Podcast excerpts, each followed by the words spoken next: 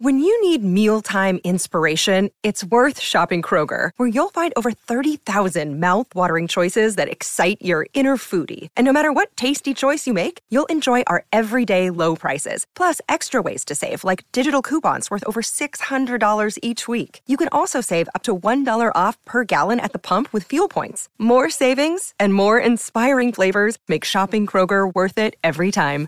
Kroger, fresh for everyone. Fuel restrictions apply. Another day is here, and you're ready for it. What to wear? Check. Breakfast, lunch, and dinner? Check.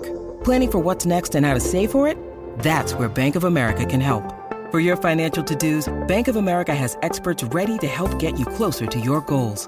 Get started at one of our local financial centers or 24-7 in our mobile banking app. Find a location near you at bankofamerica.com slash talk to us. What would you like the power to do? Mobile banking requires downloading the app and is only available for select devices. Message and data rates may apply. Bank of America and a member FDIC. Hello, everyone. It is that Weems guy here for an episode. I know that we've missed the last two weeks. And so, in order to get an episode out this week, John Hearne will be hosting tonight. So, after I do this little intro spiel, uh, I will be popping smoke because I have to go finish writing a paper. Darn you, David Cagle, and your youthful enthusiasm. Uh, I'll have to go back and, finish a paper that is due tomorrow. And so, John's going to, again, as I said, host tonight.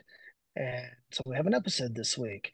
Now, John's guest tonight is Cecil Birch. And I don't know if the whole hour, hour and a half is just going to be them insulting each other, if they're actually going to discuss anything. But both are likely possible. So I'm actually looking forward to being able to see this episode or listen to this episode in the car later. Uh, just to see what these two do when they're left completely and totally unsupervised. So, John, how are you? supervision. I'm doing great tonight. Cool. Cecil? I'm doing great, and there's this is going to be awful with no supervision. this is just going to be awful. I'm telling you right now. I need When- supervision constantly. Yeah, when Cecil joined the Zoom meeting, he just looked around and said, Man, your standards for this show are falling if this is what we've generated to. But uh Right. uh you know, just as an update on for people, I've been getting numerous requests for people inquiring about courses uh coming up. And um I hope that I will be able to get rolling with that once I finish with this program, which should happen sometime in May. Uh, I am looking forward to putting some of the stuff I'm learning to use but you know, I got to get finished with this before I can get started with something else. And um, yeah, it's going to go by quicker than I imagined. It just seems like it's a lot of time and effort being put into it right now. Um, new job is going well. I'm enjoying. I'm having a blast. And with that, I'm going to pop smoke and get out of here. And I'm going to leave you in the, I hope, capable hands of John Hearne. John, you got Paper, it. man. Hmm. All right. So before we get Let's started, try- the mandatory dis- yeah, no, before we get started, mandatory disclaimer. I'm here doing the single dad thing right now. My wife is on her way in. So I've got a kid behind me, two kids that way. So if the video suddenly pauses or goes herky jerky, it's because all heck is broken loose. So if there is a weird video going on this stuff, there's probably a story behind that. So uh, you'll have to pay for that information. But Cecil, I'm sorry I interrupted you, man. What were you saying? I was just saying I'll try to I'll try to do my best to not let this go off track. I promise. I'll try, but that's so I can only try so hard. So So how we got here was Lee sent me a message. I think it was like Thursday, going, "Hey, you want to do a show?" And I'm like, uh, sent him a long list of topics, and he's like, "Yeah, any of those would be fine." Well, I couldn't get any of those people to come on, so uh, the next best thing I could come up with was, "Hey, let's talk to Cecil." And um, nobody what- wants to talk happen- to Cecil. We know he's available, so we'll scrape the bottom of the barrel. Yes, yes, it is. Because what happens is this is going to require that I say nice things about Cecil, and this is this is literally going to be painful, right? And while Cecil Birch may have almost zero redeeming value, okay, other than being able to exchange oxygen and carbon dioxide, he is an incredible emissary and spokesperson for the BJJ world. Um, I uh, I spend a lot of time recommending uh, BJJ for people who attend my lectures. Uh, Cecil suffered through one of those last year, and That's uh, a great. I've kind of That's my everybody should everybody should suffer through that class, dude. That's a great class. another 20 I owe you, Cecil. but uh, I started my I, I, restarted my BJJ journey, so I'll probably throw in chime in here a little bit. But I just thought it would be worthwhile to have Cecil kind of pitch us on BJJ. He's uh, older than dirt when it comes to this subject, so he probably has a lot to say. So Cecil, why don't you start out by you know uh, explaining other than the fact that what was the great line from the way of the gun? The only thing you can tell about a broke down old man in this business is that he's a survivor right? Uh, tell us how you got here man. So i started i started my martial art journey 45 years ago. Uh, stepped on the mat um, and for whatever reason it just spoke to me. So and i you know as a kid you know i had all these other I, ideas. I wanted to be a rock star and I wanted to do this and do all this stuff. But somehow I ended up being a martial artist. I don't know. And I just kept training and everything since that day. I've never stopped. And each step led me to something else. You're like I love everything about the martial arts. I love the the historical thing because I'm a history nerd like you. You know, you dig that kind of stuff. And there's those little pieces. Uh, there's a social component to really good martial arts. Um, I've met some amazing people, uh, experienced some amazing things that I might never have if I hadn't been training. Um, you know, competition, sport aspect, fitness, all that's really cool. But my driver has always been can I fight with this? Can I use this to protect myself? Can I use this to protect my loved ones? And so each step on the journey was finding that next one that was like, oh, but this is maybe this one will work even better, this and this and I, I got my first taste of jiu-jitsu, Brazilian jiu-jitsu in 1989. Um, and it was just little bits and pieces because there wasn't a whole lot of people doing it. Um, I, I kind of played around with it a bit. And then I, the person who became my jiu-jitsu professor opened a school here in Phoenix in late 93. And I've started, and I've been training with him since then. Um, uh, realistically, I still consider him my instructor, even though I have now for the last not quite year and a half, I've had my own academy and I'm and I'm doing that full time and training. But I've been doing that now realistically 31 years of jujitsu. I mean, I still do the other stuff too, but jujitsu has sort of become what I love the most. Um, I think, and I'm and I'll try to hopefully talk about some of the reasons why I've spent maybe a little bit more time on jujitsu the last 25 years than I did on some of the other arts that are still great.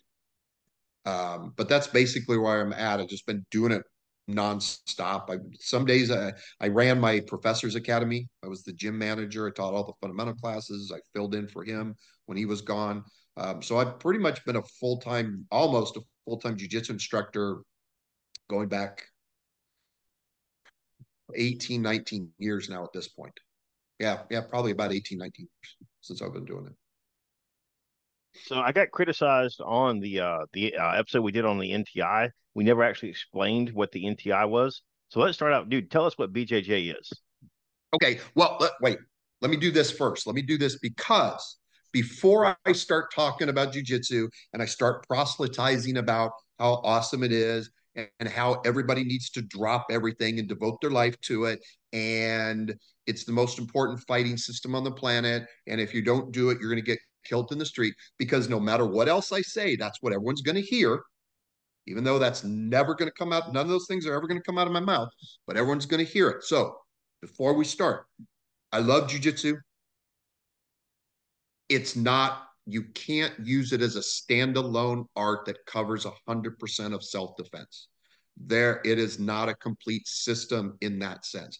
It covers, I don't know, 60% of stuff, which is a pretty good, uh, um, which is a pretty good number, but it's not complete. We still need some other stuff. There's still some other acts, aspects, um, including firearms, that you need to add to this. So as I talk about, hey, I love jujitsu, and here's why I think it's great.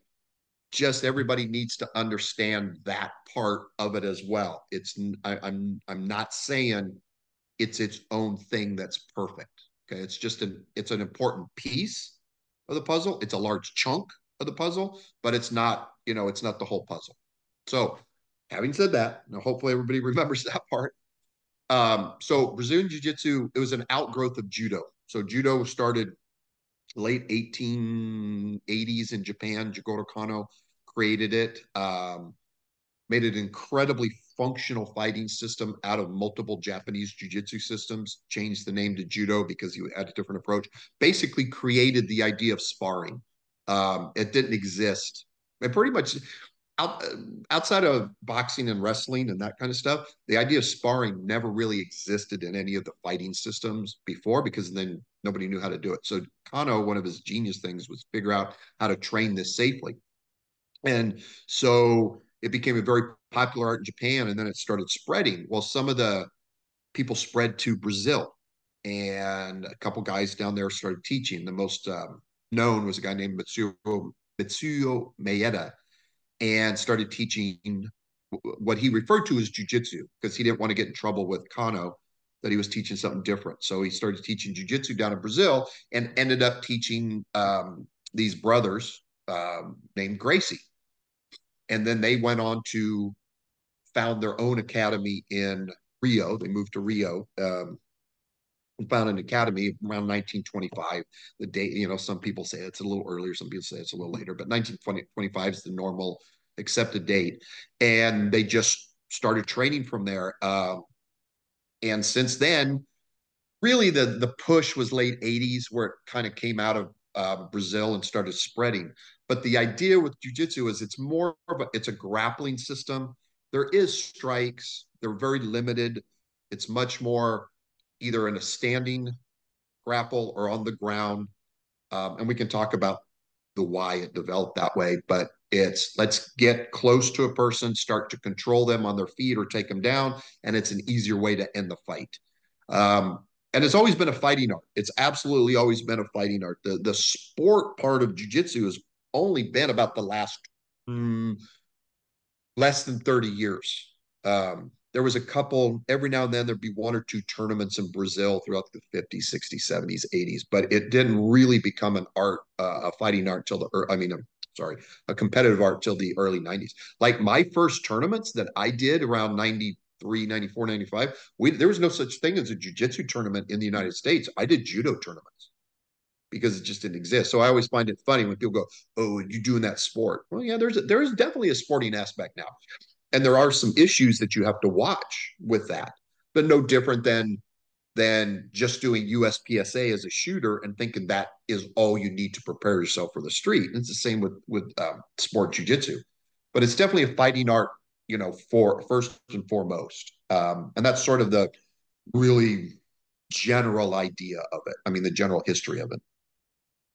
So, uh, moving, tell us a little more about the why of BJJ and you are limited okay. to two hours, let's say.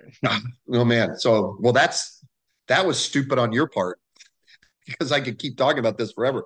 Um, so what really what Kano found it was very much Kano started it, and then the then the Gracie brothers, especially the youngest, um, Helio, what they found fairly early was it's sort of counterintuitive that the the the smaller, weaker, less physically um, dominant guy actually has a, a, an advantage when you move close to the bigger guy.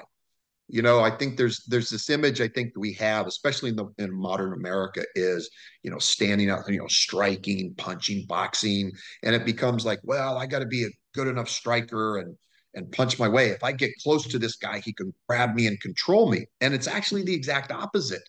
Um, striking is much more dominated by the bigger, stronger, tougher, faster guy. Whereas if we use technique, if we use leverage, if we use mechanics, if we use good strategy and concepts, it's actually easier. And, the, and this is what the Gracies found was it's easier to control that bigger guy once we make a torso to torso contact of some kind, and we can control our uh, the limbs, and we can control the hips, and we can have head position, we can control base and posture whether we're standing or on the ground, it's actually much easier to control a guy.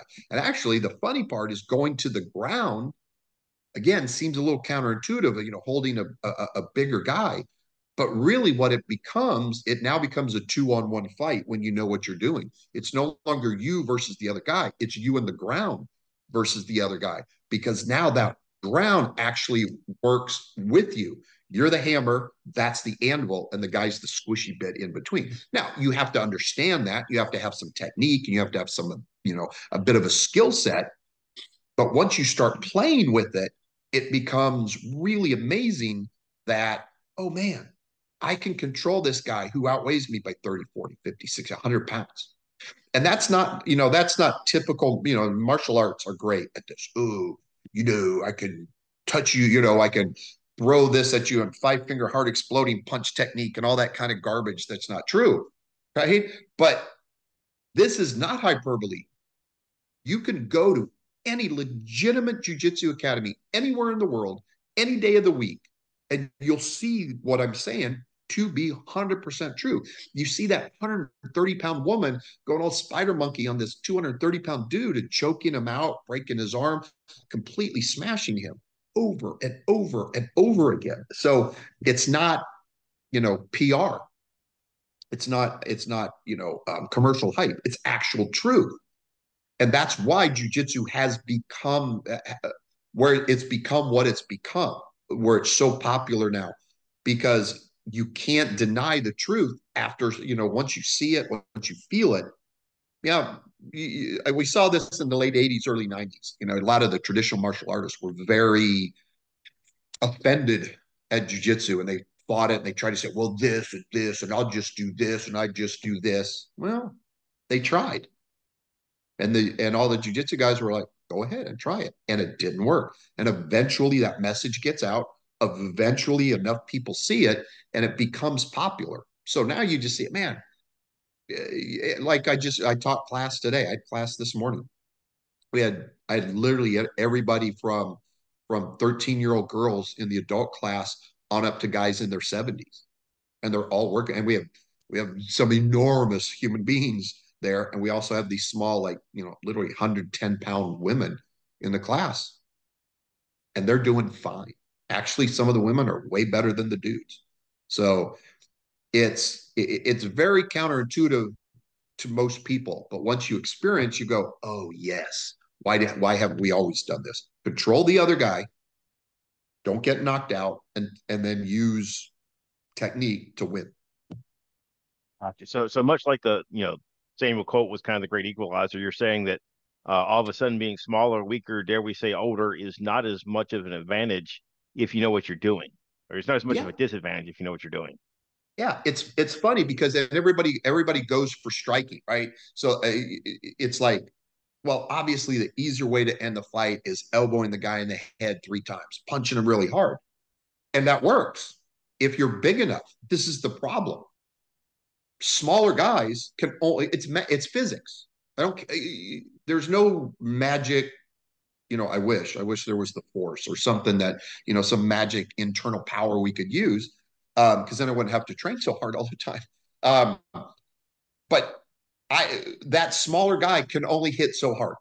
There's a reason there's no open weight division in boxing or in Thai boxing or any striking art because you put that 135 pound lightweight champion up against the 250 pound heavyweight champion, the lightweight champion's dying. But in jujitsu, there is that open. That is the in the world championships. That division is the one that everybody waits for. We want to see the open division winner. That whoever wins that, big or small, that's the guy in jujitsu for the year.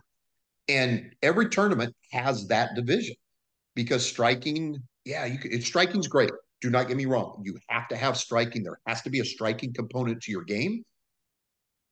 But if you're the smaller person, if you're uh, if you're uh, so I'm 200. If you're 110 pounds, you're only going to hit me so hard, and it's probably not going to do much more than irritate me if we're fighting. Whereas that 110 pound person, and I've had this done to me by 110 pound people, choking me out, controlling me, and not let me do anything. So it's that it's that really it's weird that that it's the promise that you want in martial arts, and it's true and it's effective. Um, so you're talking to somebody that has never done BJJ before, right? What would you what would be that process of steering them and getting them off on on the right foot? How do you get somebody started? So the the main thing is finding the right academy. and not being in a hurry. That's the word. That's the most important part. Um, so like like I, for me, I think what, what people refer to as the combat sports are the are the most functional fighting systems: boxing, judo, sambo, all the forms of wrestling, uh, Thai boxing, savate, all those things. The fighting, the the combat sports, because you actually do it. You're actually training. You're actually hitting another person. You're getting hit and they're all great to train. And there's and and again, there's aspects that we definitely need some stand up wrestling. We definitely need some striking. But with jujitsu, it's just as functional as all of those, and it's the least traumatic to the body, done correctly, and that's the important part. Yeah, do injuries happen? Sure, I'm an idiot. I, I I used to push myself way too hard younger because I was like, I got to get to the next belt. I got to get this move. I got to get ready for this tournament. And I mean, I I've tore up my shoulders, my knees, doing just dumb stuff. You don't have to do that. Um, do jujitsu where you just go, look, I'm not going to become a master fighter tomorrow. Just start on the path, find a good academy, an academy that does not cater to the meatheads, that does not solely com- um, concentrate on competition. That's good. That's a great aspect, but it's not solely. Do they have a lot of women in the class? Do they have a lot of older people? Do they have a lot of younger, like, and I'm talking 13, 14, 15 year old? Do they have all that? Is everybody smiling? Is everybody getting along? Is everybody laughing, joking? Are there little clicks where everyone's like, oh, I'm, when that when I roll, I'm taking that guy out. Stay away from that. Have the ones where everyone's high fiving each other, giving each other knuckles, going, "Hey boy, hey man, it's so great to see you today. Great, let's train together. This is going to be great." And just go, "Hey, I'm going to start nice and easy. I'm just going to work through technique. I'm slowly going to build. I'm not going to be in a rush to go, let's go roll hard. When can I sign up for a tournament? Find an academy that actually cares about the art mm-hmm. and about teaching and about the safety of the of the student and just start and take your steps. And the other thing I say, I tell everybody this, don't do too much of it too early, right? We always want to dive in. We're always like, yeah, I, I love this. Yeah, I heard Cecil. I heard this. I did this. I'm going to jump in. I'm going to take jujitsu four days a week. And then what happens? After three months, you've gotten hurt. Not because of the academy, not because of anything, but you're just overtrained. You're doing so much and something gives. Start slow. Go twice a week and do that for months, for a few months. Get used to it. Just start to learn the art, learn the learn the little pieces. And then you want build up a little bit more, start to go a little harder, you know, start rolling, doing those other things, but just start that process. The thing that I love about jujitsu done correctly is you can take anybody and give them some useful tools that work right away, especially against the untrained person out there. Right? You know, you might not be the best jujitsu guy, but in the land of the blind, the one-on man with glaucoma is king. So if you just have a little bit already to start going, and you don't have to kill yourself to do it, right? And and nobody nobody should think of this as I'm going to get to be a black belt or I'm going to get to be a, uh, a Pan Am champion. No, just think about being a little better, a little more capable at doing jujitsu. Just slowly work through the process. But I, I think too, you know, too too many people try to do too much too soon, and they and they're and they don't pay attention to the the quality of the academy and the instructor. You know, just look at that. Go to a good place. Don't worry about it if it's a competition school. You know, they teach sports stuff. Doesn't matter. You're learning new stuff. As long as it's taught safely and correctly. Doesn't matter if you whatever whatever technique you're learning, you're still building the ba- the building blocks of jujitsu. And if one class you learn something that that's a a weirder competition technique that's not a you know not very much a self-defense technique don't worry about it. Just learn it. Just learn to move learn to do stuff learn to grapple. And the rest comes. You know I, I hear people oh you know uh, there's a good there's a jiu-jitsu place by me and I'd like to go but it's a competition school and i'm interested in self-defense yeah you don't know anything right you don't you don't know anything how about just learning some jiu-jitsu even if it's sports stuff you know, like I want to learn You're combat defensive shooting, and all I have is USPSA matches by me. Go shoot the matches, right? You're going to get to be a better shooter soon. and you can build whatever extra stuff you need. So you're saying it's almost like any other physical endeavor. Like if I want to be a runner and I want to run a get a good time in a 5K, the first day I'm preparing for that 5K, I shouldn't go out and actually run the 5K. I might want to alternate walking and jogging and then slowly build up to that. That that's a yep. crazy idea. Or maybe I, I need coach if I'm going to lift heavy stuff. I'm going to get good coaching and learn form and slowly build up to that as opposed to, you know, diving into the deep end of the pool and then wondering why you got hurt. Right. Exactly. And it, it, all this stuff's the same, the same process to, you know, to, to learn any skill at all. It's the same. Just start on the path. Don't worry about getting there too soon and just, you know, start slow and build. We'll just throw this out because I'm going to ask questions along the way. When, when mm-hmm. we hear, you know, whenever I recommend jujitsu, I always hear people concerned about injuries, especially because I'm talking to you know people in their 50s and stuff like that. I mean, what percent yeah. of injuries are just caused by people not tapping out, not saying, "Hey, I can't get out of this." You know, I, I guess not. You know, having too much ego involved, and that causes the injury versus inadvertent stuff. Do you think? Could you throw some numbers that way? About 90% ego, and it's on both sides. Now, th- this is on both sides. You could, it is possible to have a jerk partner. That is absolutely possible. And I've seen them. I've unfortunately had to train with guys like that. So that is possible. You could be doing everything correct. Your ego's out of the way, but you're partnered up with somebody who's a jerk. That can happen. Hopefully, the instructor is paying attention. Hopefully, the instructor is trying to look around constantly and understand hey, this blue belt goes a little too hard. So I'm going to keep them away from all the new guys. I'm going to put them with my good blues or I'm going to put them with my higher belts only. That that's what the one of the most important things an instructor can be doing.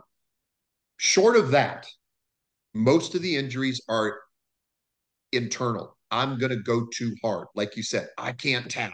I can't let the instructor see me tap. I don't care when people tap. I don't know of any instructor who's any decent instructor who cares about that kind of stuff. We're not looking, oh, that guy's a tough guy. Oh, that guy just snapped his shoulder. What an idiot. He's going to be out of training for the next four months. That's what we're just saying. Um, it's the one who thinks they have to finish the move just to get the move, but they don't care about their partner and they go too hard and they hurt their partner. The, um, just those dumb things. When you when you had a hard day you're tired. You haven't had a lot of sleep. You, you weren't eating well. You're you're had a tough day at work. Maybe when you go and train, which it's still a good idea to train, but maybe think about just going nice and light and easy. Don't think, oh, I'm going to go super hard today. No, just this is a this is a long journey. There's no there's no set time you have to be somewhere at it. So some so some training sessions are going to be really good and really pushing it. And a lot more are just going to be like cruising. And probably a handful, you're going to half ass it, or you should half ass it, where you're just, I'm barely there, I'm barely breaking a sweat. You know, yeah, I'll let somebody do all their stuff, but as soon as they even touch me, I'm tapping out. Just that, if you do those things, you'll you'll prevent most uh, certainly you're going to prevent most serious injury. I mean, yeah, there's the freak injury. I mean, you're talking about any physical activity. I had a friend blew out his ACL playing uh, pickup soccer at, at a park. Just not even going hard, just running. Hit a little divot and blew out the ACL. He was down for nine months. Well, you know, physical stuff happens. So it could certainly happen in jujitsu. But I, I will tell you this all of my yeah all of my injuries all of my serious injuries came from mostly me being an idiot. Just i had to do this or i couldn't let this guy throw me or i you know something like that. So if you just no but here's the thing. Nobody really cares right? At this point right i used to think man everyone's going to know i tapped five times yesterday. You know what you know what they were thinking? How many times they tapped yesterday. They're not tapping thinking about me. And you go six months, they don't remember. I don't. I don't know how many times I who I tapped to, and I certainly don't remember who tapped to me. I don't remember how many points I scored on somebody when we were working competition rolls or something. You just train, you just play, and you're just like, hey, this is great. I had a good training partner. Oh, that was a great session. Man, some of my best training, some of my best rolls have been against the guys who just thumped me, who were so much better than me. But it was fun because I learned stuff. So why do I care? All right, you got me, bro. Let's start again. Cool. Oh man, you're about to get me on that one. Let's let's go. So throw the ego aside. Don't try to show off. Just learn. And most in, most of the time, and again, like I said, you have to find the right academy and the, with the right instructor who makes that kind of thing a priority. And I hate to say this, but there are some who don't care. I mean, I, that pains me a lot to say that, but I've known them. Um, I've been at their academies at some, you know, I've visited academies like that. And it's very much a Darwinian shark tank because they have this old school mentality, you know, we're fighters and we're going to fight to survive. And oh, you tore your ACL? Well, wrap it up and come to class. And it's like, no, we don't need to do that. We don't need to be that way. So most of the time, and I, and I get injured. I totally get injuries. Um, it, it is a, it is important. But like we've been open almost a year and a half, and we've had no injuries. And we train hard. We you know we have hard rolls, but we have no serious injuries. Nobody's nobody's had to been out for surgery or out for six months because that kind of thing's a priority. So if you just take that little time to have that due diligence to find that right place and then leave your ego aside and you're going to be good for most most things even when you're an old the way the universe works and just the way the that? universe works probably the gym that's closest to your house will not be the best gym that's just sometimes. the way the universe kind of works yep sometimes sometimes yeah. you have to all right, there's one 10 minutes from my house, but it's a horrific shark tank. I drive 30 minutes and this place is, you know, the panacea of jujitsu and safety. So sometimes, yeah, like I said, do the due diligence at that point. Well, uh, this involves my suffering, so I'm sure you'll enjoy this. Oh, uh, I've been working. Uh, I've been working with Nick Del, Delgadillo uh, for a while. He's been coaching me on strength and stuff like that. And I text, nice. you know, I sent him a message, checked in with him on December. It's like, hey man, I'm about to start JITS in January. Uh, I need to start thinking about changing my program and stuff like that. And you know, he texted me back. He's like, Have you ever done jujitsu before? I'm like, Not really. It's like, well, there's going to be some adjustment. Yeah, there was some adjustment. Absolutely. I mean, because you're, it's, you know, I've been lifting, I've been lifting pretty good now for about nine months, but it's like, dude, it's completely different form, and especially early in the thing, it's like you know on Monday, but that was kind of like being rear-ended by a Honda Accord at a stoplight. Wednesday, that was well, that was like getting tagged by an F two fifty that's barely brake checked as far as that stuff goes. So I mean, it's yeah. it takes a while for those adaptations to take place, right? And there's oh, I guess yeah. there's a difference between being sore and being hurt. Oh, for sure. I mean, oh, I'm I'm constantly sore. I'm, you know things are sore all the time, but yeah, hurt, pain is different, you know, of. But it's funny because strength and conditioning is very specific. Like you have a baseline for sure, but then the strength and conditioning, the fitness demands of any system, any fighting system is unique. And there is that adjustment. Um, I've had people I've seen over 31 years come in and they are in phenomenal shape. You know, 6% body fat. You know, they do this and they do this. And, and then here they see this chubby asthmatic old guy rolling for 10 minutes straight. And I'm wheezing. I'm hitting the inhaler on the side of the mat. And they're like, oh, I got this. And 30, 60, 90 seconds in, they're shot. They have no grip strength. They can't push. They can't pull. They can't breathe. And here I am going 10 minutes. Give me a minute break, another 10 minutes. It's a completely different thing. And it does, there is an adjustment period for sure in the beginning. Because you grappling, just in general, uses muscles and body parts that we don't normally use, especially in the West. That's one of the that's one of the funny things because women tend to be better jujitsu students because number one, their ego tends to be out of the way. They just you tell them to do something and they try to do it, as opposed to dudes like, oh, I'll do it. I can do this. Plus, but they can use their hips. They tend to be women tend to be able to use their hips better, whereas dudes we don't. Like you know, we're walking like John Wayne, which is there's nothing wrong with that, but it's also not particularly useful for grappling. And so now you start using body parts that you're not used to, and that can hurt. I mean, every time I do a seminar, um, I, I wait. I wait for Sunday morning. So we teach. So I teach my seminars three hours Friday night. It's not too bad. Nine hours Saturday. Now it's getting bad. People show up Sunday morning and everyone's walking very slowly. Everybody's creeping in. Everyone's and they're stretching and they're going. Oh, no.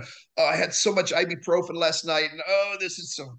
Yeah, if this is your first time doing it, yeah, I'm I'm ready for that. I understand that.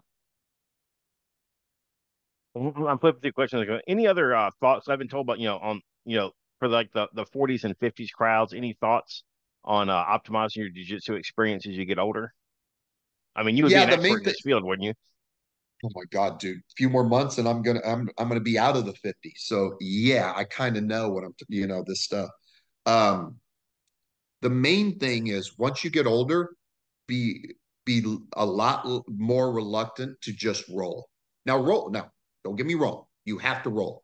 That's the final check on how well you know jujitsu, how you can perform it, how well you can functionalize it. So you have to do it. But as you get older, you don't have to do it all the time. You don't have to do it at that full bore capacity. So if there's days where you're not feeling it, don't don't roll. Maybe do technique work. Maybe do some drilling. Maybe do some isolation sparring when it's time, okay, last half hour class, guys, we're going to get in like five good five minute rolls. Okay, let's go. Maybe grab a partner you trust and go nice and light for a round and then say, hey, coach, you know, I got to get home, blah, blah, blah, that kind of stuff. Just pace yourself a, lot more as you're older because we don't recover the way these young guys do. Man, we, uh, you get these guys, these 25, 28, 32 year old guys. They're going, oh, just two hour workout. And then I went to lift and then I hiked a mountain and then I do this. And I go, shut the F up. Because when I got out of bed this morning, I hurt. So shut up. Right. And they don't understand each decade, right? We lose that resiliency. We, we, we, we lose that recovery time. So as you get older, just chill. And again, that this, this is this thing. If you're at the right academy with the right instructor, they should understand that. Right? If you got it, if you're in a place where the instructor's like, no, no, just roll some more. Come on, dude, you got to.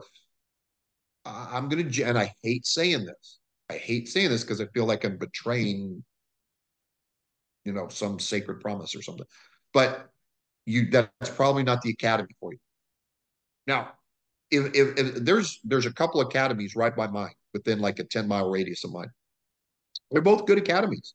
They are devoted to the meathead athletes. There is nothing i i i have i throw no shade at that for those guys. But if you are not in that category that's probably not the place for you.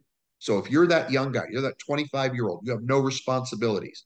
You know you, you know you you're you're a waiter at a Italian restaurant on the weekends to pull in money, and if you get fired from it, then you're going to go waiter at a Chinese restaurant. Oh, no big deal, right? You don't have wife, you don't have kids. Go to that place, but you're in your 40s, 50s, older.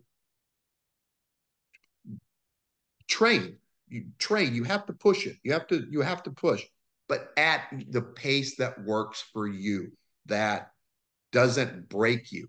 You know, like you even said, be sore, don't get hurt. So push the pace, but don't just ah, you know, shoot, you know, destroy yourself doing it.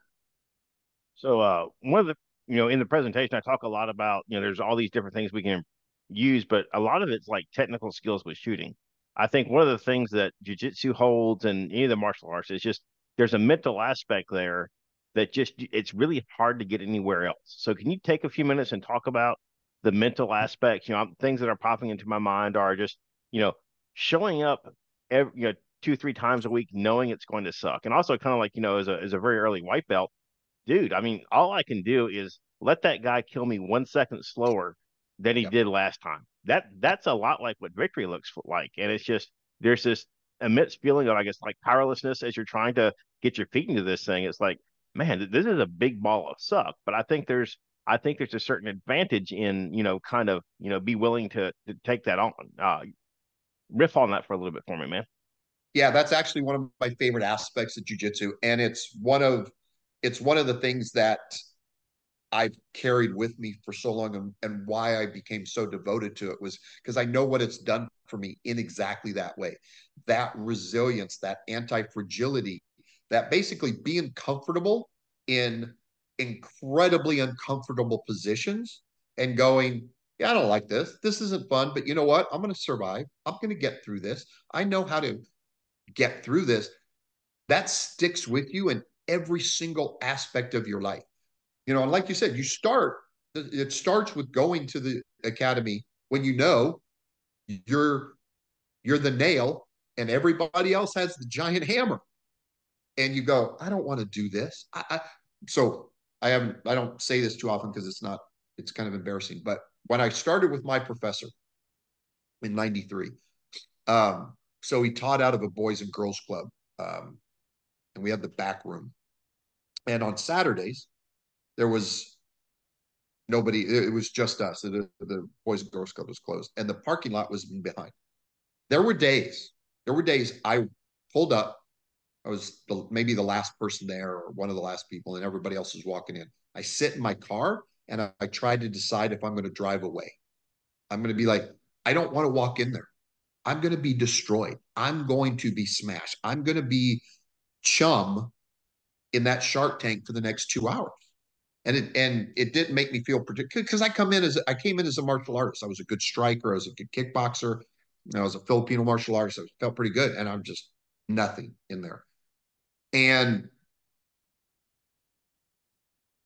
getting out of my car and walking in there and just stepping on the mat was one of the best things I've ever done. Just to say, you know what? That little voice in your head that just says, quit, stop. I said, you know, F you. And I kept going.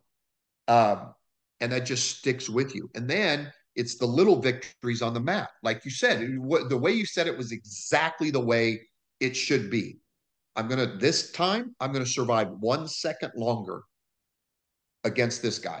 I remember when I first started rolling with my professor, the very first rolls, we'd, we'd go like six or seven minute rounds. And I'd tap 14 times, something like that in, in that round.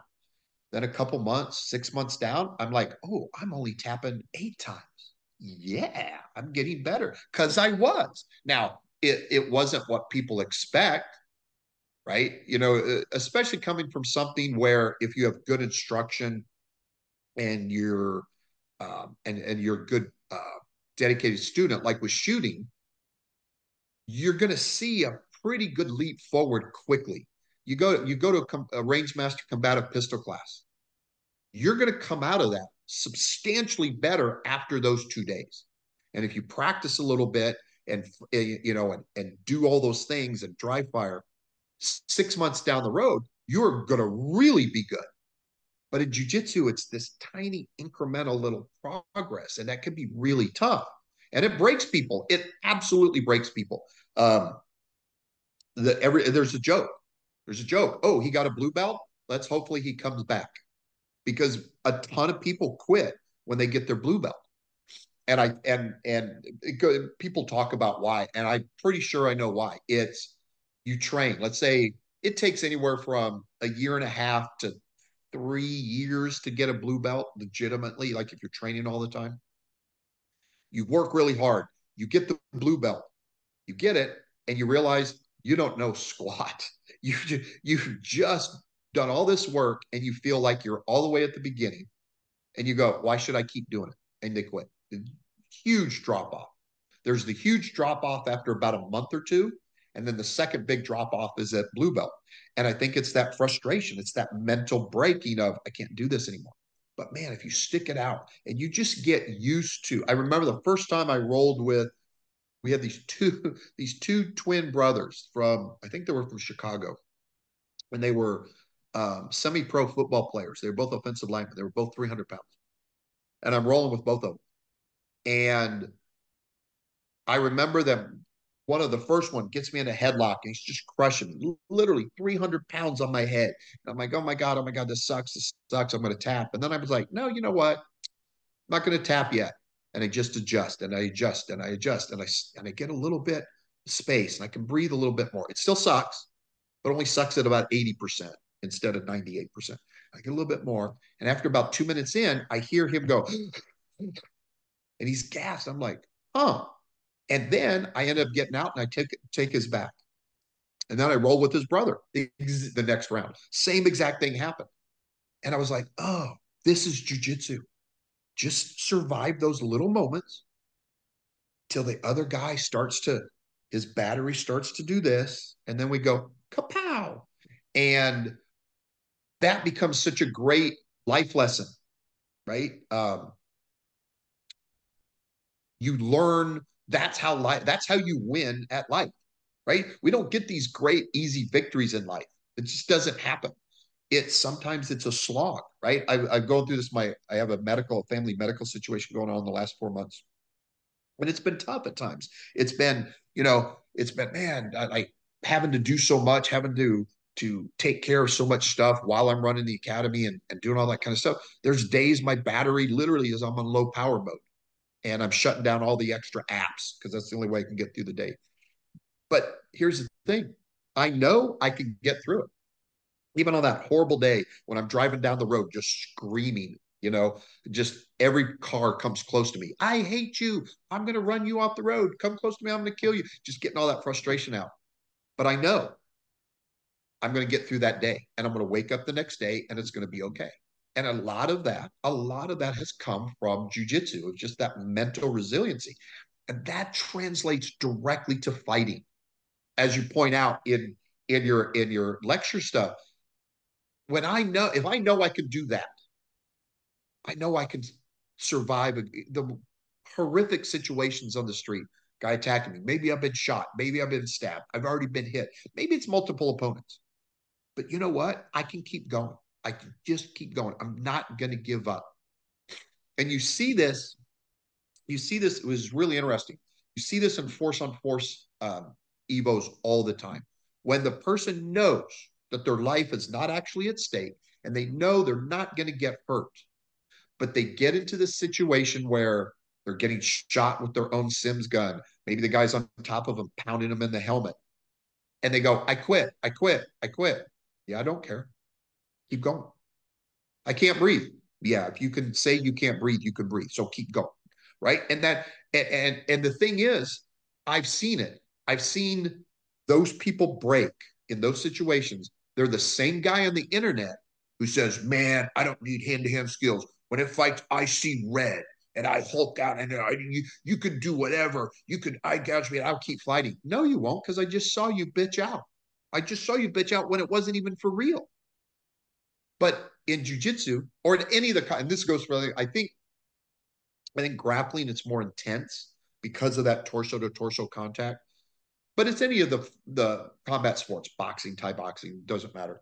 There's that thing. You just go through it and you you go, you know what, man, two hours of getting my butt kicked, tapping left and right, thrown to the planet really hard, everything hurts. But you know what? I'm still here and I'll keep going. And eh, I don't know any other way to get that safely. Right? That's the thing. Yeah. Can we do ECQC and get that kind of stuff? Sure. There's not one human being on the planet who can do three hours of ECQC every day, five days a week for a year. You're going to die. Everyone, I don't care. Mr. Super Navy SEAL dude, you are going to break physically from doing that. But you know what you but what you can do? You can do jujitsu. You can keep rolling. You can put yourself through it over and over and over and over and over without breaking. Especially like I said, with all the caveats at the beginning on how to find the right gym and how to approach the training. You could do this over and over and over again and go, yeah, this sucks. I'm not enjoying this, but I can fight my way through it. And that mental resiliency, you own it. No one can ever tell. Once you have no one can ever take it away from you, no matter what. Like, like I said, my my professor's gym was kind of a fight club Shark Tank thing. There were horrific days, but I wouldn't trade him for the world. Yeah, I've got injuries and I've been beat up for it, you know, and stuff like that. And I'm emotionally scarred from it. But I wouldn't trade it for the world because of that, that mental resiliency. Now, I have a better way of doing it now. I think the way we teach now, I think the way good jujitsu guys and and guys uh, who who teach this, like Craig Douglas, uh, Larry Lindenman, Paul Sharp, Chris Fry, myself, some of us other ones, Greg Ellifritz, who who try to teach us kind of stuff. I think we have a better way of doing it than just making it pure Fight Club. But I wouldn't trade that for the world because I, am sorry, you can, I'm, I don't care who you are, you're not breaking me. You're not you're not going to mentally or emotionally break me. I've already faced that, and so I do think it's um, I do think it's the single best thing you could get from jujitsu. You know, I, I, always say jujitsu is like the best bang for the buck because you get a fighting skill, um, you get the best form of fighting fitness you possibly can. There's there's a social camaraderie. I think I think guys who legitimately do jujitsu tend to be really cool people in general to hang out with and, and you know just chat with. Um, if you want to do it as a sport, there's that outlet. Um, all that stuff's great. And it's the same art, practice the same way. But again, the number one thing is that is that mental that that mental wall that you build internally. Um, yeah, uh, just as a side note, and this is not a, a this is not a, a, proselytizing for competition in jujitsu because I don't. But one of the reasons that I've competed in jujitsu as much as I have is because I'm afraid of competition. I'm afraid of doing it. I'm afraid of showing up and looking bad and tapping out in front of people. And now as a black belt, and this is broadcast on on uh, on the live on the internet. So not only do I got 3,000, 4,000 people in the stands, I got 50,000 people watching live when I compete. Um, but I do it because if I don't, I'm afraid that voice inside wins and I'm not going to let it win. So I go and compete. And man, that uh, that hour before you're supposed to show up about an hour before your match time, and you would call it the bullpen. So you're in the bullpen and you start looking. You start looking. Oh, is that the guy I'm going to fight? Oh, is that the guy? Uh, oh man, he looks good. Oh man, that's a tough guy. And then the little voice starts going, "Hey, you know what, Cecil? You don't need to do this. Why are you doing this? You're an old man. You don't have nothing to prove. You should leave." But I don't give in to that voice, and I stay and there again, that mental resiliency of not breaking when it's really easy to break, man, that's mine. I own it for the rest of my life, and it will come up, come to the fore in any horrible situation. And it has in life. You know, I lost my dad, I lost my mom, right? All these things. That mental resiliency, I could have broke because my mom shouldn't have passed away. That was that was a screwed up thing. She shouldn't have passed away it could have broke me and it didn't because of all this stuff. And so yeah i mean i don't mean to go on and on about it but i think as you point out your lecture how important that kind of thing is to survive these horrific things. And i just i literally don't know of a better way to get it for the average joe. Yeah go to see go go go be a special forces operator and do all that kind of stuff. If you're in your 20s you'll probably develop it.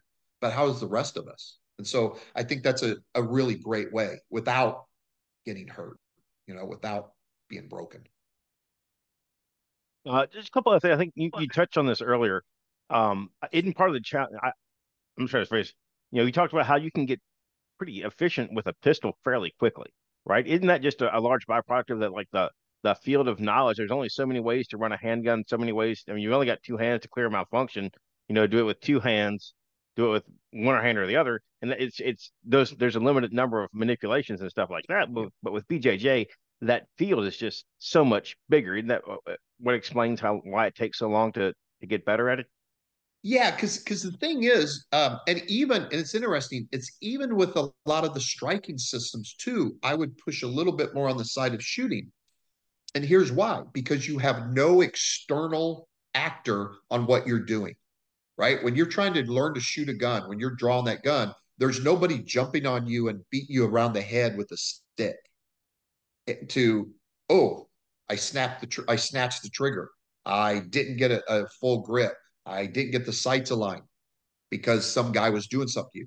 The problem with jujitsu, because we're in physical contact with another human being pretty much the entire time we're training, everything that he does affects everything that we do. So I could do, and this is one of the reasons sometimes why it's hard to judge if you're getting better at jujitsu. Because, you know, if I shoot a target, if I shoot a 26 second casino drill, which may have been my score the first time I shot casino, by the way. Um, but then by the end of combative pistol, I'm shooting an 18 second casino drill. In two days, I've gotten better. There's there's a, there's an easy there's an easy marker to go. I've gotten better. But with jujitsu, it's man, I could be firing on all cylinders. I could be doing the techniques perfectly. My tactics are great. I'm reading the energy, but the other guy's better. And he stops and stuffs everything I'm doing. Doesn't mean I'm not any good, but he just happened to be a little bit better. Or I make one tiny mistake. Like the, the example I always use. So if I'm shooting, if we're in a gunfight at seven yards, 10 yards, and I move my elbow a little bit, I move my elbow an inch, it's probably not going to affect the gunfight. You know, eh, maybe I lose a little recoil control or whatever, or I expose myself from cover and get shot, but you know, minor.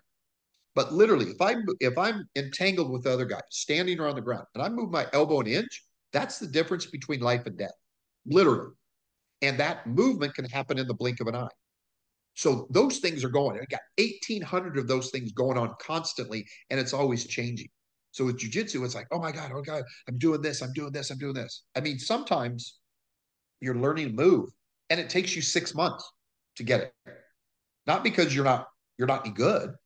It's just your training partners are able to stuff it. And then it takes a while to learn how to do it.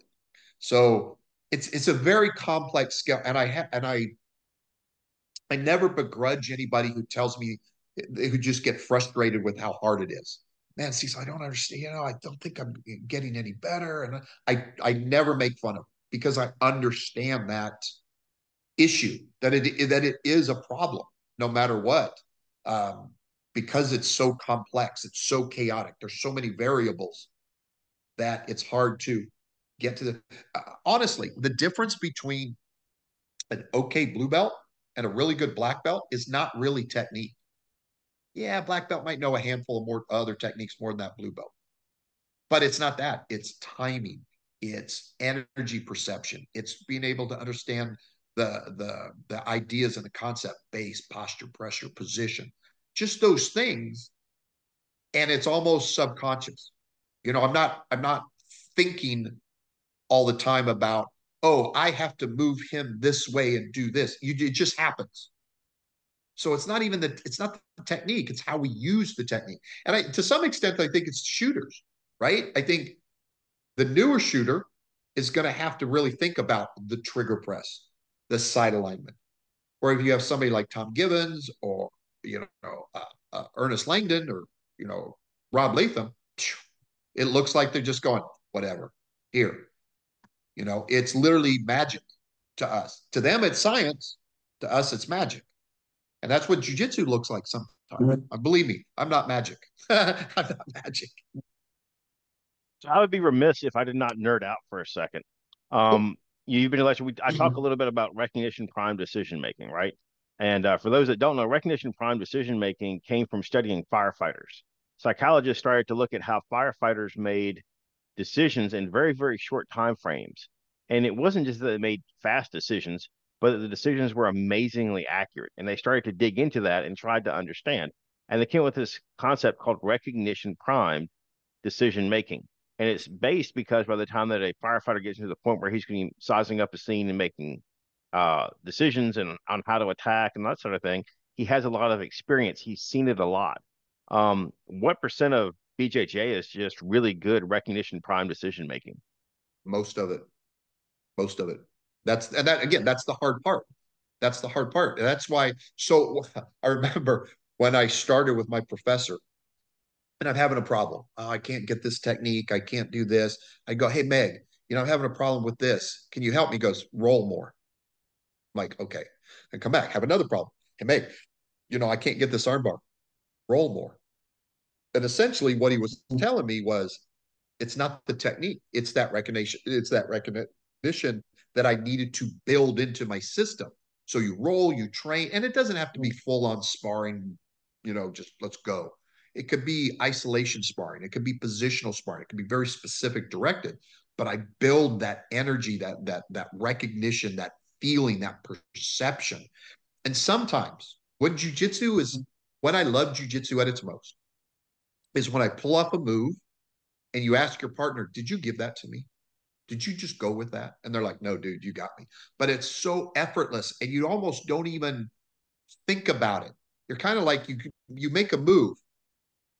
You don't even know what you're intending, but boom, you sweep them with like a sweep you've never done before. And it's just like straight out of a uh, Instagram video. And you're like, whoa. But it's that kind of thing. I some part of me felt that shift and you take advantage of it. And I think again, that's one of the things that leads to frustration with jujitsu because I can't teach that. I'd love to, right? I'd love to crack the code that I could download that into your system and I charge so much money to teach. That would be great. but I can't. So the best I can do is guide you to it, guide you to the experiences with it, and then hopefully help you build that yourself. But that just like a firefighter, I'm sure that tons of firefighter academy people, you know, directors have tried to figure out how we could build this into the training system. And I'm sure they've done better stuff. But at some point, it's pure. I recognize, I just saw it enough time that I know, oh man, watch this. This is a bad fire. Watch when you go in the attic here because it's worse. You know, just those things. You can't, it's not, it's not a teachable thing. But that's that's the best of jujitsu. Is that? So I got two more questions as we start to move toward the wrap up because I may have gotten a message that's that's informing my wife is X amount of minutes out from the interrupting our lovely session here. And I'll throw both of these out here uh, so you can try to handle them both. First off, you said BJJ is about a 60% solution. Everybody wants to know what the other 40% looks like. And the other thing I'd ask for, because we have a lot of you know people interested in weapons, um, what's the difference between BJJ as commonly taught versus the BJJ in an environment where weapons are in play? What was the say? Say the first question again. Was the uh, oh the, the, other forty percent? Yeah. So the other forty percent again, firearms is going to be one. I'm sorry for my martial art, my my anti-gun martial art friends, or not necessarily friends, but people I know. Um, as good as you are, at some point, the only thing that's going to get you out of certain situations be able to be a really good shooter. So you have to have that. Um, I would say there's some striking at some point has to come in. I think it's secondary, but I think it has to be in.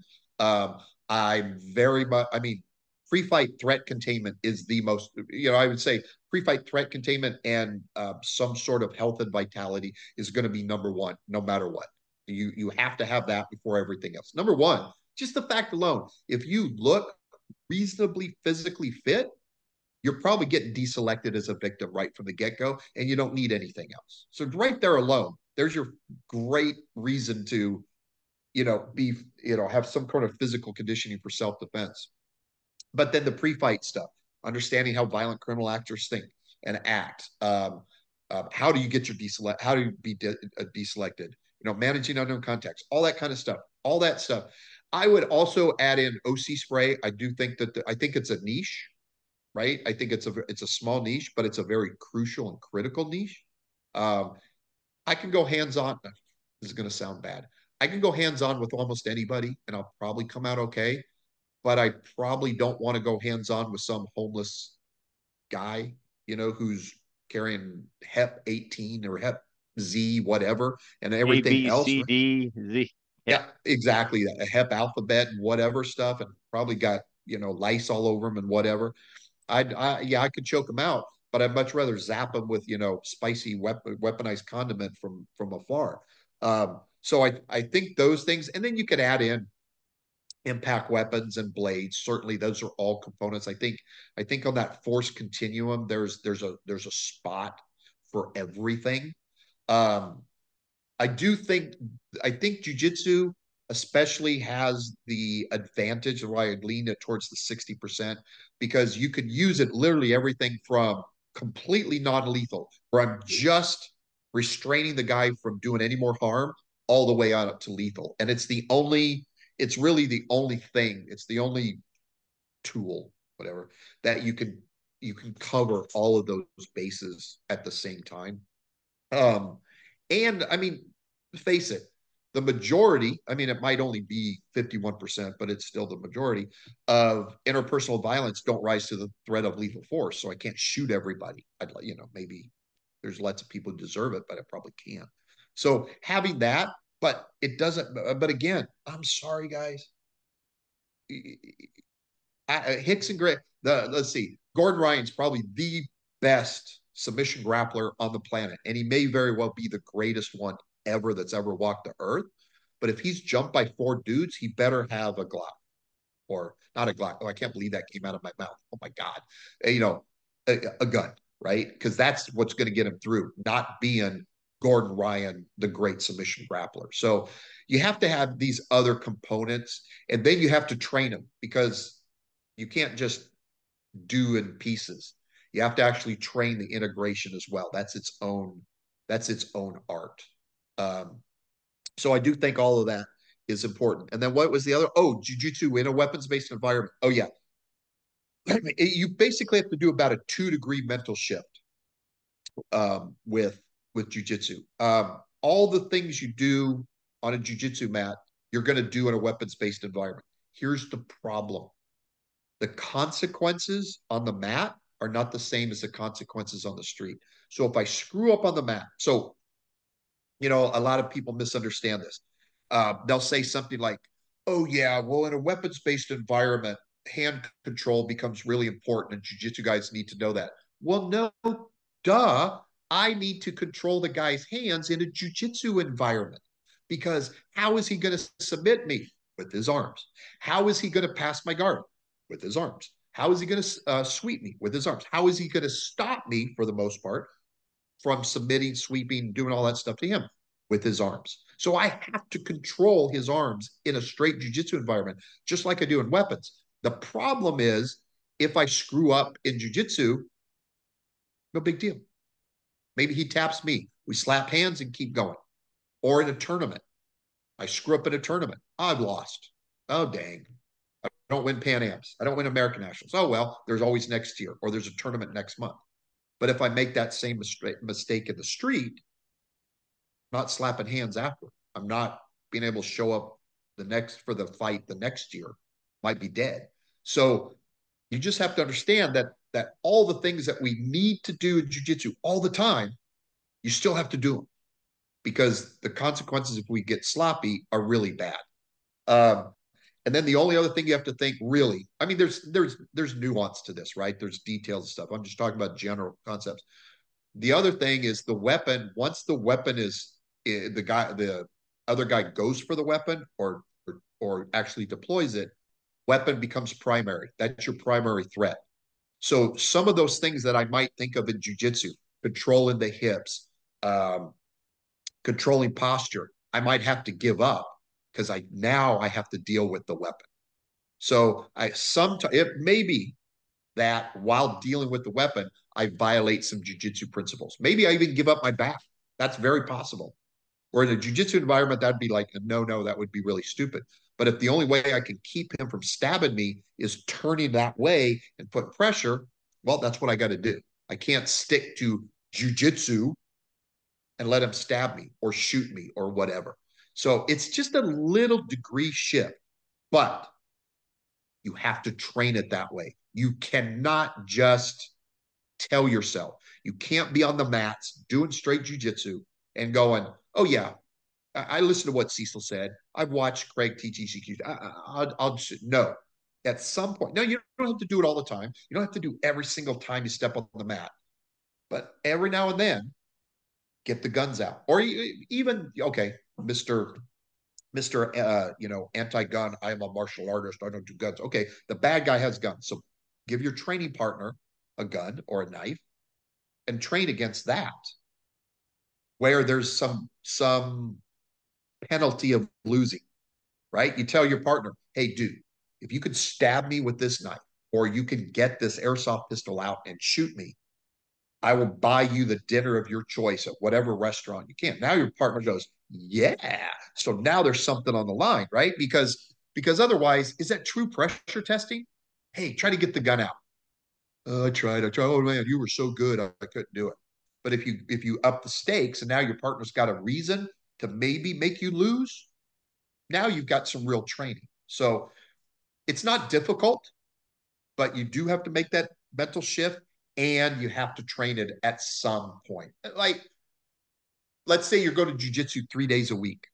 All right, once a month, get together with a couple guys for an hour and do the other stuff. And maybe once or twice a year, take a class where that's the entire weekend. Come to my class. Come to uh, do MDoc with Paul. Do ECQC or EWO with Craig. Something like that. Eh, that's a pretty good path and you'll be on the right path for jujitsu. Cool. So, uh, what have you not said that you should have, or like in three minutes when we hit stop recording, what are you going to go? Man, I wish I'd said that. Well, what, what, oh, any God, other because because because it's always going to be as soon as I'm off, right? As soon as I'm walking away and I get my dinner ready, I'm like, oh man, that was going to be the first thing I said. Um, I probably there's probably something minor, but I think I got the important stuff across. Like, I love jujitsu. It's a great art. It can do so much for you. It's not complete on its own. There has to be some other stuff. And yes, that means that there has to be a little commitment to training, just like with the gun. I don't care. You can have the Gucci gun, the Gucci holster, Gucci ammo, all that kind of stuff. You take one class with whoever's the hotness right now, and that's all you do at some point down the line, your skills drop. It's the same with anything else. I don't I don't care. Oh, at one time, dude, I could deadlift 500 pounds. Yeah, when was that? Well, like eight years ago. Have you lifted since? No.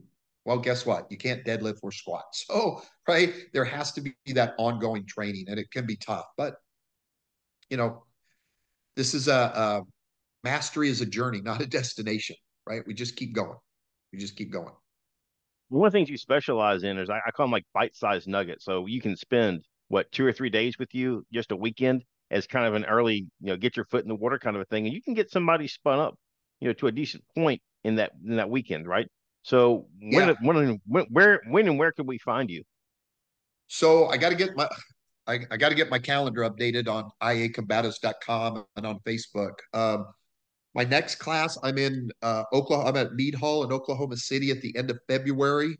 Um, I'm in Detroit at the end of March, and I'm in like outside Seattle in May.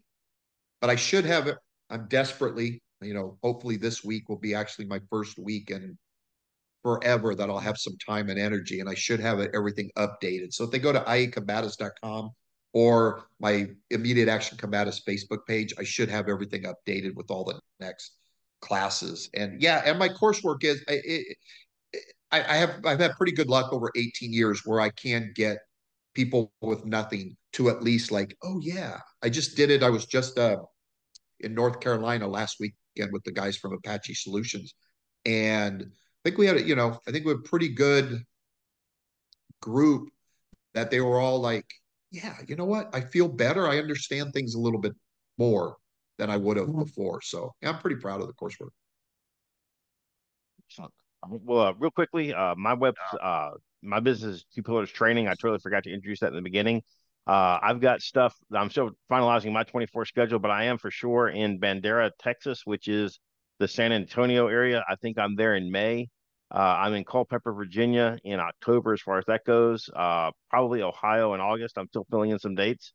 Um, but uh, any other anything for the good of the order, Cecil? Yeah, I'm going to get you back here to Phoenix to, to do your lecture again. Um, I hopefully, hopefully, I can get access to a range because I'd I'd like to do cognitive pistol too in some way. I know it's kind of a hard, it's hard for you to travel, but I kind of like to do that as well. I, I love the lecture, but I'd also like the extra stuff as well. Well, suddenly my schedule's opened up, and uh, I'm actually thinking about probably doing a circuit or something like that. I, you know, hit oh, Phoenix, I already have some interest in Southern California. So, you know, okay. it's going to be very hard for me just try going out to Phoenix for like a weekend class. But if I can make a week of it, that would make a lot more sense. And I definitely okay. have some, you know, I've already been contacted about possibly doing that because uh, cognitive pistol, especially the two day version, it's the pistol class you didn't know you need, but you really need because it's not about going faster or even to a certain degree more accurate. It's actually about pro- solving problems with the gun. And uh, I, I come up with all kinds of devious ways to, to, to make you hate life. It's good. Cool. That's good. Well, man, thank you for spending uh, your time with me this after this evening. We we have once again risen to the occasion and saved Lee's bacon.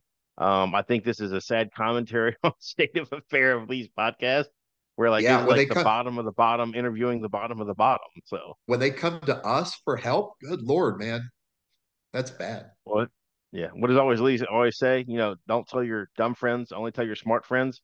And uh, thank you for taking the time to uh, spend listening to this podcast tonight. Thank you. Thanks, guys.